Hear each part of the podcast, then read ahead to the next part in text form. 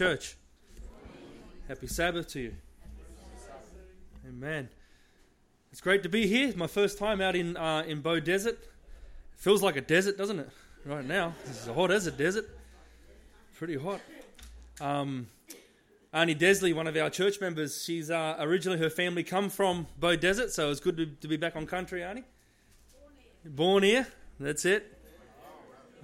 That's it. So it's great to be back on country for Arnie there, and um, and thank you for welcoming our Murray One Talk Church, our Murray One Talk Church. And so, um, so my position that I hold is the um, South Queensland Conference ATSIM Director. And if you don't know what ATSIM is, it's Aboriginal and Torres Strait Islander Ministries. So I hold that portfolio with the conference, and um, I get to minister to the entire southeast corner of Queensland, and get out to the communities and minister to our First Nations people, and uh, and bring the gospel to a lot of people that are that are in much need of it. We'd all agree. And so um, I'm Indigenous myself. I'm a, Radri- I'm a Wiradjuri man from um, Condobolin, which is in New South Wales. On my dad's side, on my mum, on my mum's side, I'm a Ngāpuhi man, which is from New Zealand, um, far north of New Zealand. And so, and in the mix, I'm a European man. I'm a everything else. That's all mixed up. So, but we thank the Lord that we're all children of God. Amen. That's so good.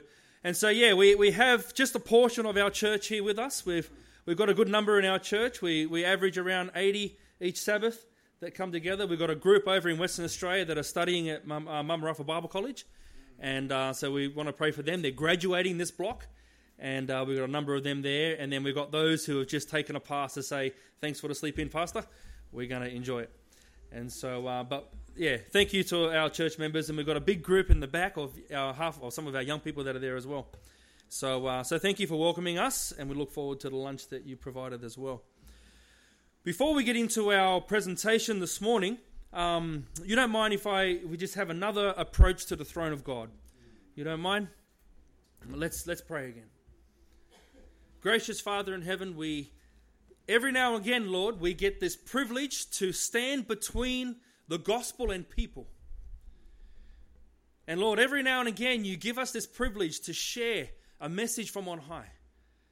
And Father, I'm so privileged that this time, dear Lord, you've, you've allowed me to stand before the Beaudesert Church, dear Father, and to deliver a word, dear Lord, that will encourage us, but yet also stretch us, make us uncomfortable at times, dear Lord, and remind us of the work that you have given us.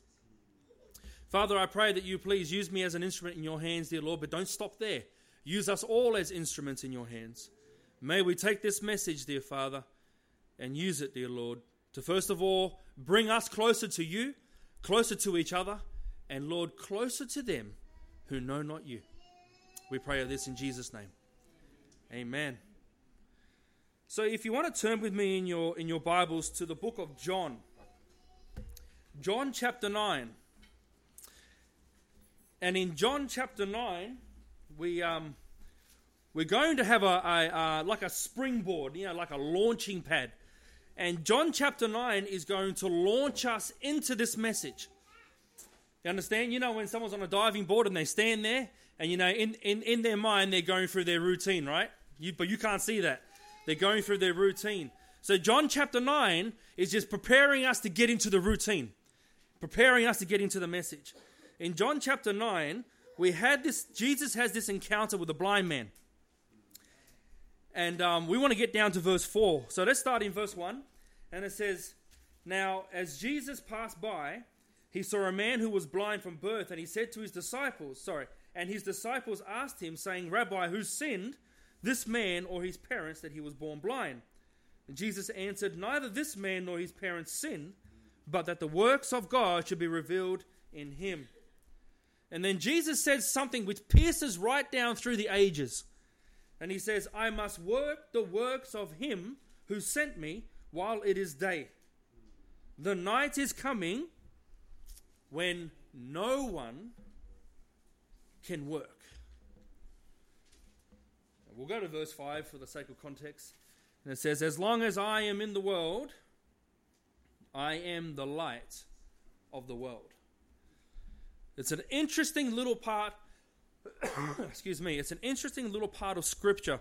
as we can see, we can pivot on any area in Scripture off the commission that God gives, not just the blind man as he goes on and puts the mud on his eyes and, and so forth, but the, uh, the commission that he gives his disciples.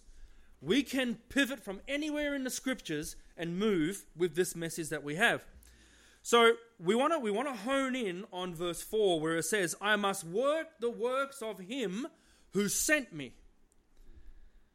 You know, this Bible text um, demonstrates to us that God left something for us to do. It kind of suggests to us that there's a work that God wishes that everyone who labels themselves a disciple would take part of doing. Now, let's just test the water here, if you don't mind. And uh, you young ones in the back, you can respond to this as well. Um, how many disciples do we have sitting in the Beaudesert Church today? How many disciples of Jesus do we have sitting in the in the in the Beaudesert Church? Because I guess this message is only for those who consider themselves to be disciples of Jesus. It should be everyone, amen. It should be every single person. Um, it says here, I must work the works of him who sent me. While it is day, the night is coming when no one can work. Jesus demonstrates a work that needs to be done in the world. He's also alluding to us God has appointed a time for this work to be done. He has set aside a time for this work to be done. And there's another another fact that we can draw out of this is that there will be a time when no work will be achieved. We will not be able to do this work that He has been given to disciples to do. Only in this appointed time do we have to do this work. Only in this appointed time. Can you imagine if you were there as the, as the disciples and you see this blind man and, and you draw from your experiences that you get from the Pharisees who sinned, completely missing the opportunity that Jesus has in front. And we're looking at the context of who sinned, and Jesus is saying, it's not about the sin here, it's about the work. It's not about the sin, it's about the work. So let's attempt now to get into our routine here. Let's attempt to identify what is the work that Jesus, first of all, encouraged his disciples to move on into creating the early church and then so on and so forth. Everyone who considers himself to be a disciple must partake of this work. Are we ready? Are we ready? All right, from here on in, it's not what the preacher said. What is it? It's what the preacher read. It's not what the preacher said, it's what the preacher read. From here on in. Let's go to the book of, or in John, go to John chapter 17. Now, we want to highlight, you know what? I've got a. Uh, set of PowerPoints I forgot all about. How does this, is this thing on or off? Here we go.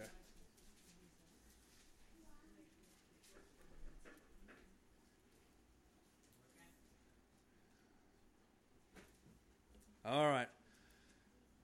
All right, let's play catch up. We've read that. Okay, a Christian, Christians at work. Let's begin to identify what are some of the things that we can unpack that God has given us a work to do. John chapter 17 and verse 3. John chapter 17 and verse 3. Are we all there? John 17, verse 3. The Bible says, and maybe we've never considered this as a workload, however, let's look at it from, diff- from different uh, perspectives. John 17, verse 3 And this is eternal life, that they may know you, the only true God, and Jesus Christ, whom you have sent. What a different type of workload. You see, John is suggesting to us that the workload of the disciples is to go out there and make sure the world knows, first of all, what eternal life is. Now, we started off the tree of life, right?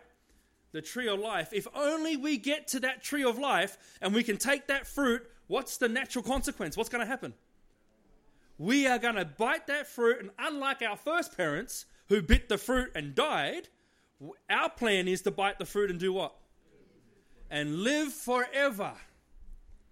But what if we've missed the point of what eternal life is?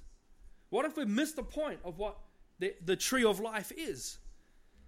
And I like what John 17, verse 3 says. It says, Let's understand what eternal life really is. And it's not the point of living forever, it's not a destination. Once I get to heaven, then I have eternal life.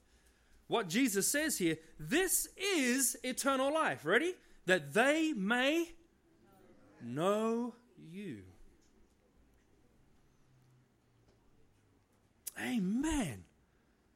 Eternal life is not a point in destination, it's a point of understanding.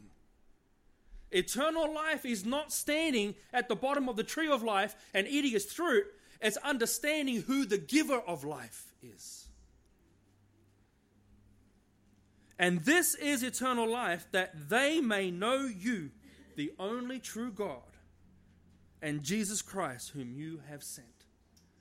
Friends, the only way for people to understand who God is is that God has someone to speak. God has an interpreter. God has someone to go to the highways and to the byways and to teach people what everlasting life really is. Once again, we kind of like feel like soldiers who have come out of the battlefield and come back into the to, to the quarantine here just to get some new training. We've got some new instruments here to send us back out into the battlefield. I think that's what Bow, Ch- the Beaudesert Church is for, isn't it? To bring the soldiers back in, to reconnect their time with Jesus, to send them back out into the battlefield, and to bring new souls back in. You see, friends, when we go out and talk with people, it's about bringing them to an understanding of who Jesus is. Man, I want to spend some time and just park the boat right here and talk about some of the stupid things I've done in the past about bringing people to Christ.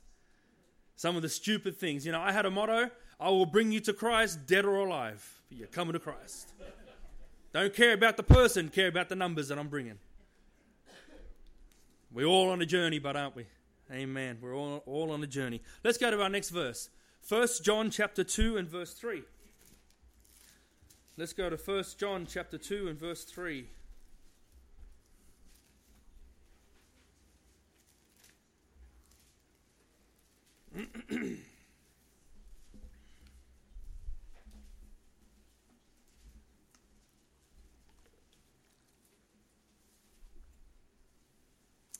First John chapter 2 and verse 3.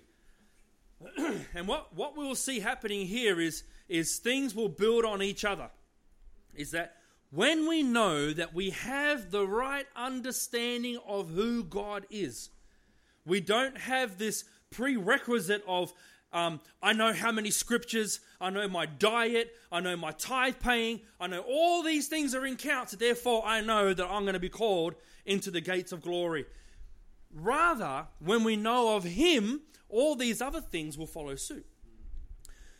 When we know of him, we can read this verse in confidence now, where it says in, uh, in 1 John chapter 2, and we're going to go to verse 3, it says, Now by this we know that we, what's that?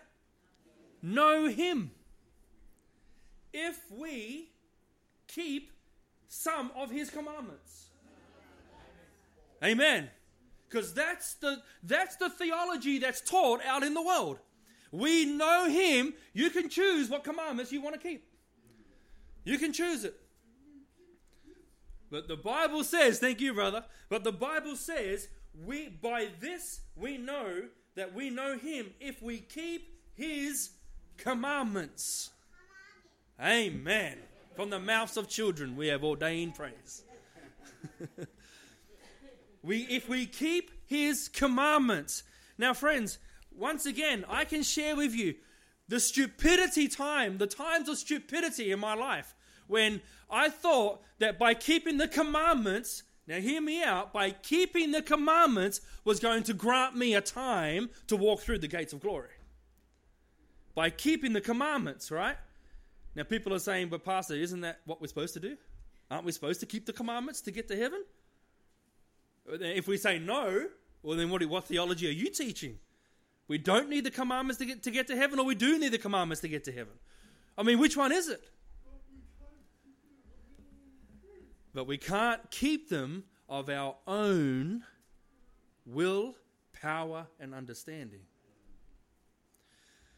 You see what happens here? Because we, John 17, verse 3, because we know who He is, we belong to Him. And when we belong to Him, the commandments are a natural blossom of a relationship. It's a natural. I'll put it simple like this. when I when I met my, my Samoan princess, I stole her from Samoa. Went to the Pacific and stayed there.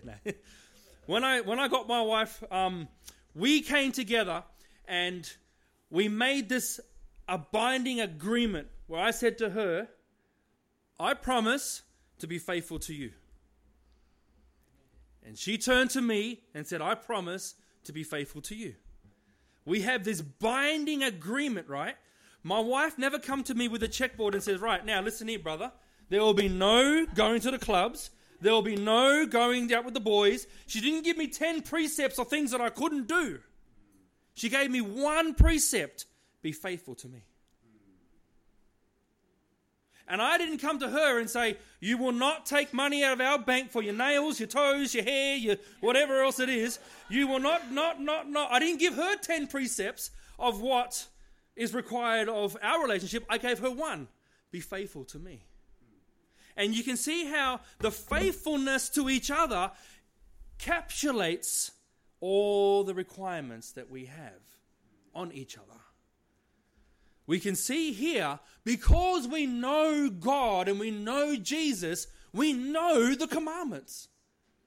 It's a natural part of a relationship. Because I took time to understand my wife's likes and dislikes, I am not going to do things that she dislikes. I'm glad she's not here. Because my sermon will be finished then.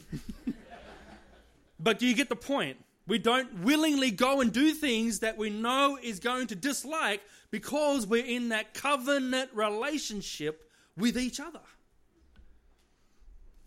I was kneeling down on top of your baptismal font here. Please tell me that's a baptismal font. Thank you. I was kneeling on top of your baptismal font here and looking down. And uh, in Sabbath school, you know, the, the, the idea of the covenant was, was being just loosely thrown around. And I just thought, Lord, that's it, isn't it? That's where the covenant begins. That's it. When we say to Jesus, I choose to follow you, I choose to be your disciple, I choose to understand who you are, and then through my relationship, I don't have to worry about the commandments because it's in the relationship. And then I go out and show other people, it all begins in my decision to follow Jesus.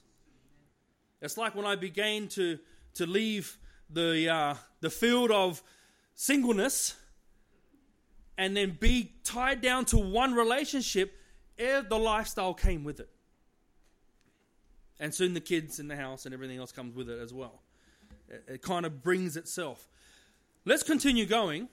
Let's have a look at Revelations chapter 22 and verse 14, which was our scripture reading. Revelations 22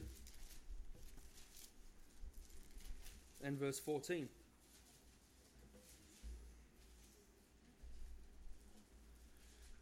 Revelations 22 and verse 14.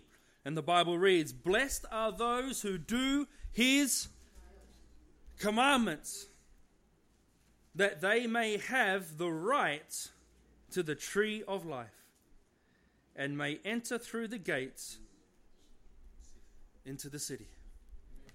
Amen. Thank you, brother. Amen. There are so many avenues I want to take right now to really present this from such a, from so many different avenues. But I guess the main point is when we know who Jesus is, and that only comes through spending quality time with God, right? Come back to the analogy of a marriage. We only know each other when we spend time understanding each other. Same too with John 17, verse 3. And when we come down to 1 John chapter 2 verse 3, we know because we know him, we know that we are of him.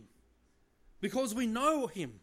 We don't have to try and produce the commandments. We don't have to try and produce an attitude, a Christian lifestyle. It naturally is part of a relationship with him. And naturally, because we are in a covenant binding, everlasting relationship with Jesus, Jesus says, Well, the fruit of that is eat of my everlasting fruit. So the point of everlasting is not the tree, it's the relationship.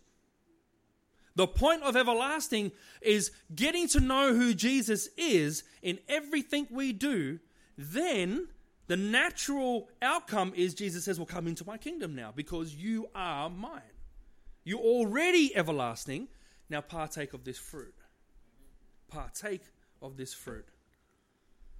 There are so many things the Lord um, can teach us through, through His Word in so many different levels and ways. The work that God has appointed a time for is teaching the commandments of God to a people that are still under the curse of deception. Part of the work that we see is that our privilege is to go out to a world and to teach them what the commandments of God are. Now, how much can you fit into a sermon? I mean, when you sit down there and preparing your sermon, right, you got to you cut it back, you cut it back, you cut it back, and you think, all right, well, that's all I've got really.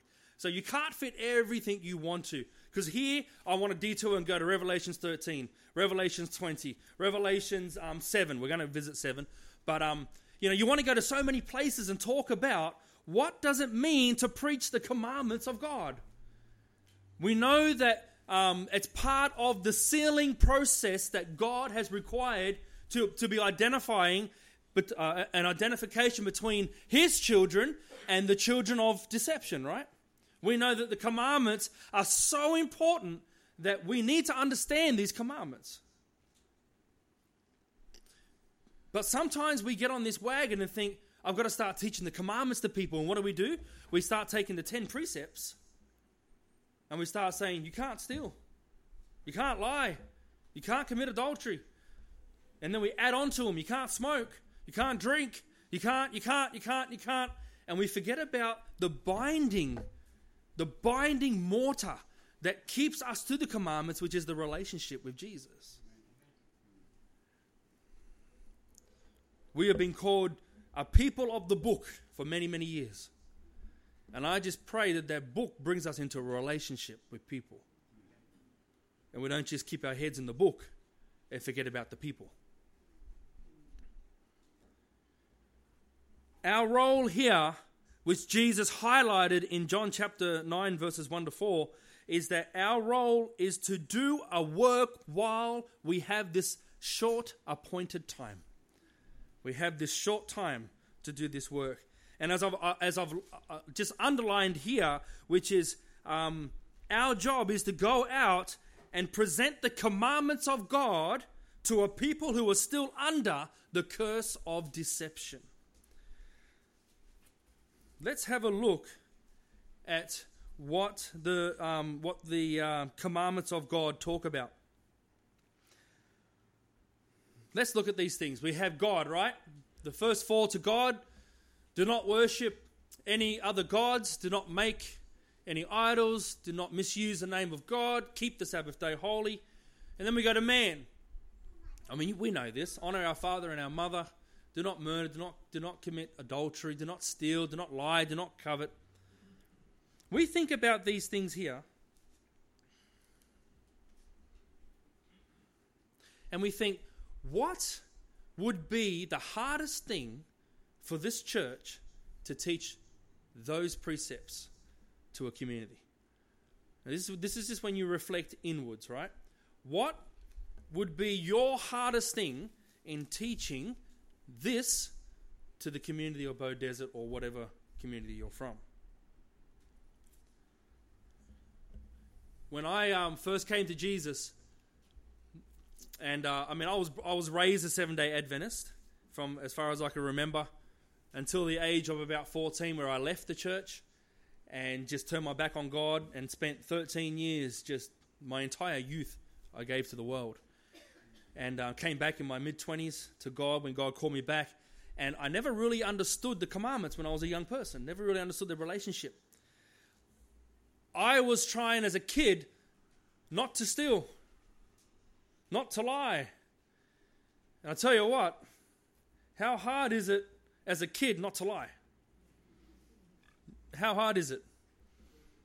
Any honest kids here?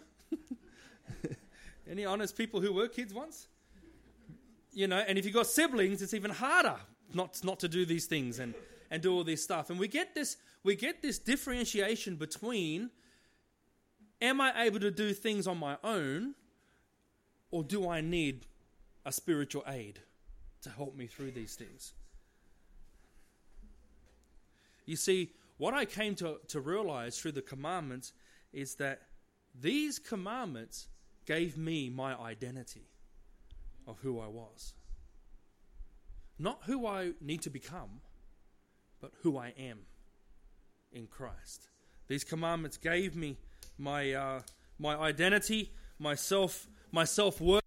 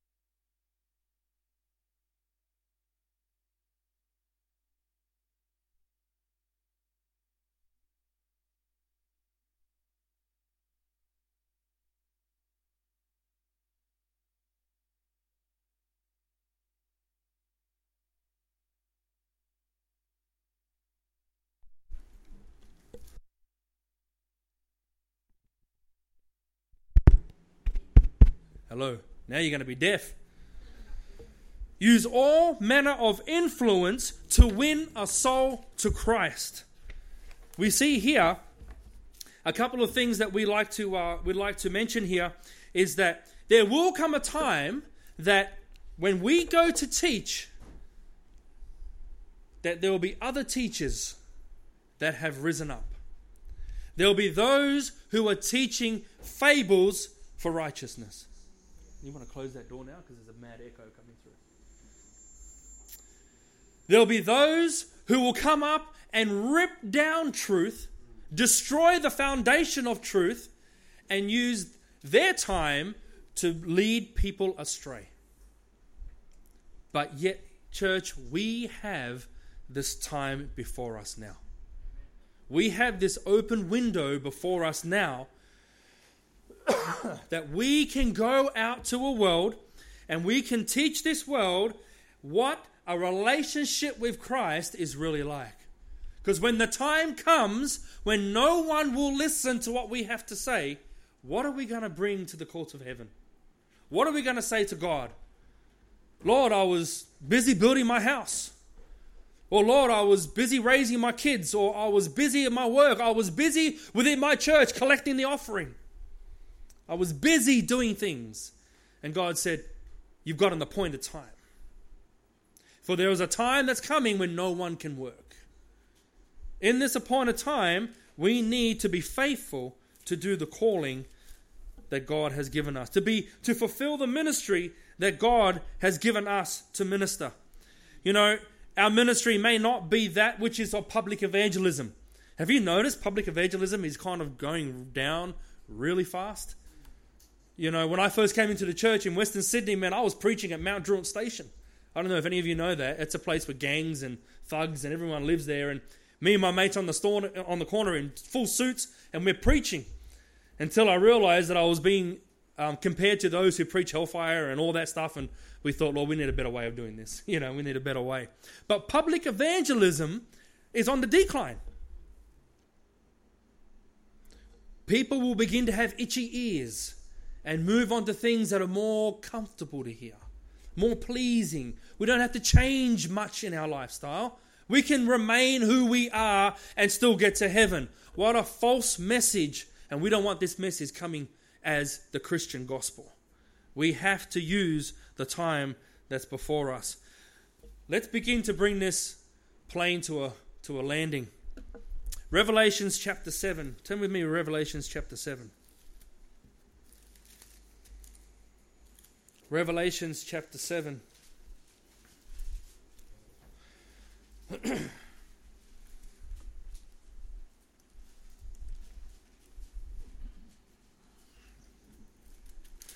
Revelations in the seventh chapter. And let's begin with verse 1. John the Revelator writes After these things I saw four angels standing at the four corners of the earth, holding the four winds of the earth, that the wind should not blow on the earth, on the sea, or on any tree. Then I saw another angel um, ascending from the east, having the seal of the living God. And he cried with a loud voice to the four angels to whom it was granted to harm the earth and the sea, saying, Do not harm the earth or the sea or the trees till we have sealed the servants of our God on their forehead. We can see, get this picture, right? Get this picture.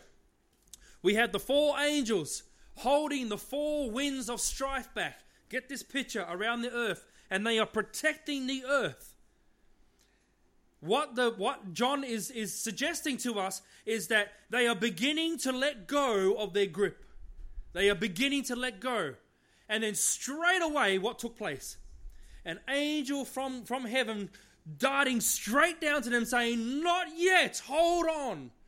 And in early writings, we get the extension of this where um, Ellen White says to us that God goes to his father and pleads his blood. And he says, Father, my blood, my blood, my blood for these people more. Give them more time. And what happens? The angel is loose with the seal of God. and flies down, and the angels grab their graps again and they hold on. We can see that there's a process, another appointed time. And once that work is finished within that appointed time, it is over. When that work is finished, let me say this, friends angels know how to do their work. Angels know how to do their work.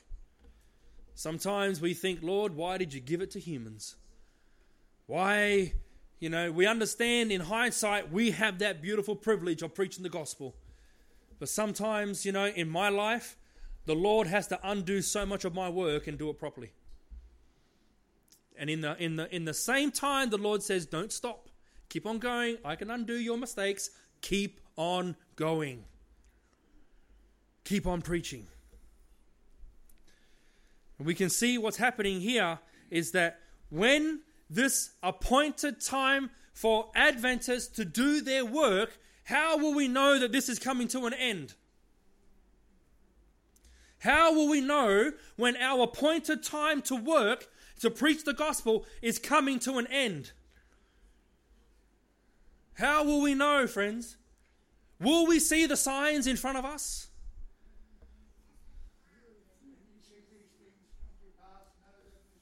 Thank you. Read these 150, I can't see from there. Um, homes destroyed. This is this fire, friends. This is two days old.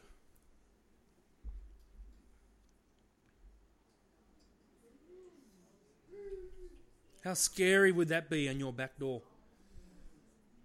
You know where this is? Where, where Jason and, uh, and his family's from, down Kempsey, Armidale way. It's terrible. You tell me that these flames don't look like they've been fueled by demonic force. Like the angels are beginning to let go of their hands and allow suffering allow cl- um, climax, allow things to climax, sorry, allow things to happen which is outside of normal. When you hear the reports of these of these um, stories, what are they saying? Unprecedented fires, fires like we've never seen in a millennia. We've never seen fires like this, and they're blaming the drought, right? They're blaming the drought, and the drought because of what? Climate change, right? And climate change is because of you and me. Oh, sorry, it's because of it's because of um, cows farting in the um, in the uh, eating the grass. That's what climate change is. Cows stop farting, and then we won't have all this problem. The rain will come back. I mean, come on. They got. They think we're stupid. They think we're not people of the book. We know the drought is because God says in Matthew 24, what will, what will, what will there be? Famines pestilence, disease. We can put drought there. We can put fire. We can put earthquake. We can put all that there because we know that God is soon to finish his cleansing process, his sealing process. That's a picture from space taken three days ago. The enti- oh, it looks like the entire East Coast is on fire. Now that's from space, right? When you come closer, you know how magnitude is and it gets further. Mate, that's pretty that's all the east coast is on fire. We see things here happening, and what should these things do for us? What should these things do to us? Well, we need to understand that there is a work that only you can do. And here's the classic thing, right? Adventists are perfect at this. We are really good at this. If I think someone else is doing it, I don't have to do it. And what happens when that person thinks someone else is doing it? And then that person thinks someone else is doing it? and that person thinks someone else is doing it, all of a sudden the whole church is thinking someone else is doing it, and not one soul is doing it. It's a classic um, snare that we get stuck in. But if we say, Well, Lord, I'll just build the wall that's in front of me and that's in front of my house, I'll just build the wall that's in front of me. Someone else can look after the wall that's in front of them, but I will be faithful to the calling that I have to do in front of me. That's what I'll do. So, Lord, I'm not called to Papua New Guinea. I'm not called to go to um, the Solomons or to Africa or to Asia. I'm called to my family. I'm called to my street. I'm called to my workplace. I'm called to my spouse. Let me do faithful work in the time span that I have there. And Lord, let me leave all those other places to the ones you have there. And that way, you, can you imagine if every single, and I'm being biased here, right? If every single Adventist would have a thought like this that I will do what I can do in my power and leave the rest up to God, how would our church look in southeast Queensland? Let me go back. It'd be a different fire, but wouldn't it? It'd be a Holy Spirit fire. Imagine if every Adventist said, you know what, I'm just going to reach one soul in 2020, in 2020. I'm going to bring one soul. You got to close this church down or build a bigger one. Imagine if we'd done that. If we were true to our calling. Because, friends, we only have an appointed time to work before God says, it's finished now. What you could have done, you didn't do. And God did allow a little bit of grace period when He says to us in early writings, He says, What you could have done in peace and safety, you will now be required to do under hard times. Because we, we, we neglect to do it in peace and safety. So, what's hard times, friends? You know when you can't buy and sell? You know when you go out and, uh, and this church will have doors on a big chain on the front and said, um, Sabbath worship prohibited? For seventh day worship prohibited? First day worship is the only time this will be open.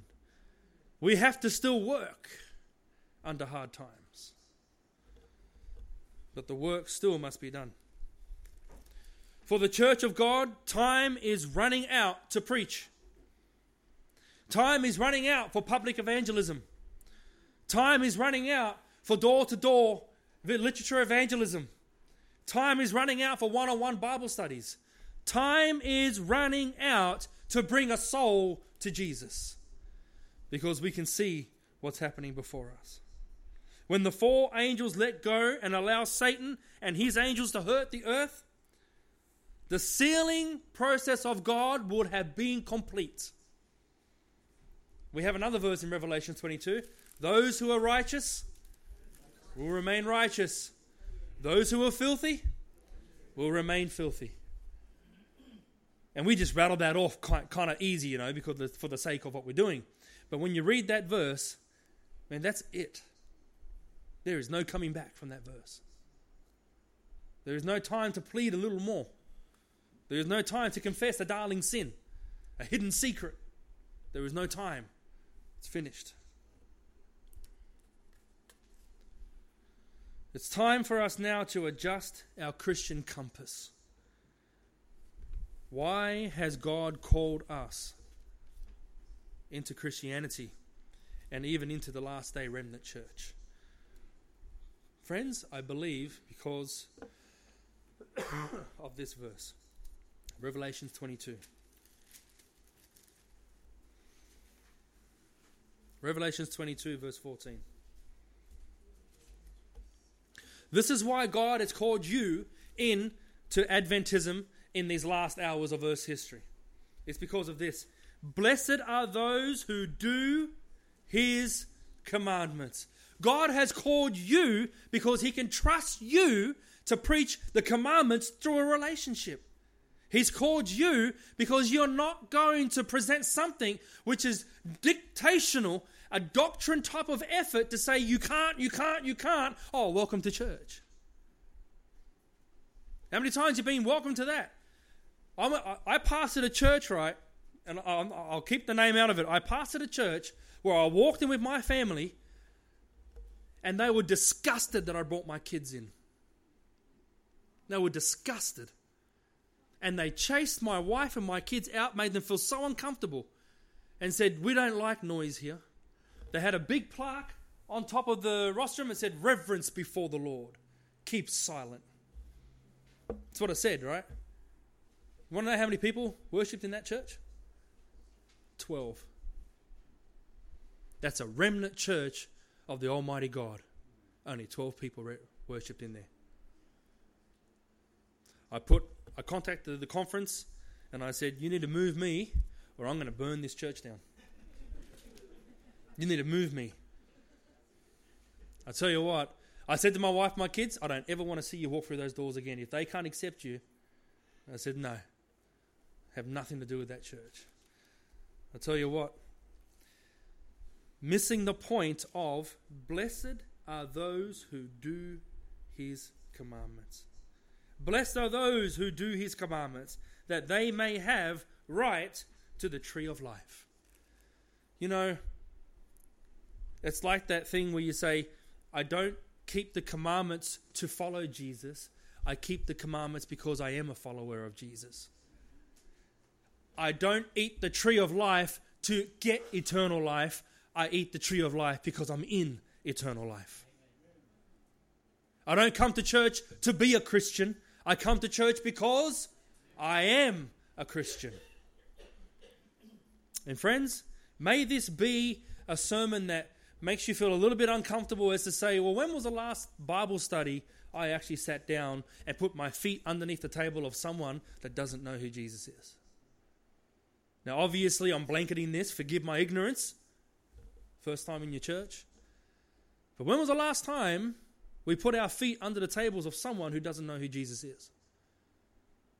And I learnt the lesson, friends, that you don't need to know everything to give a Bible study. In fact, the less you know, the better you'll be received. Thank you, brother, because you look like a know it all. You look like an all when you come out there. Do you have a question for that? Oh, of course, I've got a question for that. Question's this. And there's no soul searching in it.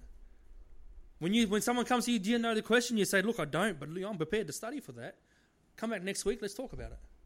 You look more genuine. So don't wait to have the, the, the theology, just go. So let me challenge you with this. When was the last time that you sat with God and said, Lord, whether I'm in my age, of my senior age, my middle age, or my young age, wherever I am, Lord, cross my path with someone I can bring to Jesus? Because Jesus will always answer every prayer. But once again, it's a sincerity that we need to bring. Friends, when we read this verse, blessed are those who do his commandments, that they may have the right to the tree of life. This should be enough to encourage us to push through all of our hardships. To know that when we get to heaven, I mean, the tree of life is just one of the splendors we're going to get to see. Can you imagine seeing the river of life, and you've got a trunk on this side of the river of life and a trunk on this side of the river of life? It looks like two separate trees, but it's actually one tree. That's unreal, isn't it? I'm like, that's, that's, that's not normal. Well, is heaven normal? so we, that's one of the. That, oh, sorry, I'm getting too, too, encouraged, too excited. And then we see um, the 12 different manner of fruit. How does an orange, there's a song um, my, my son plays.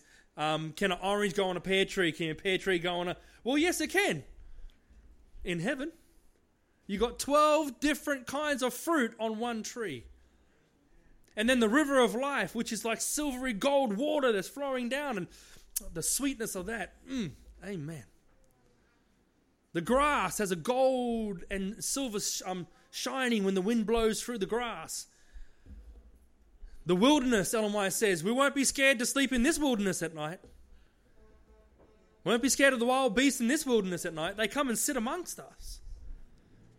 Friends, heaven should be something that encourages us to push through.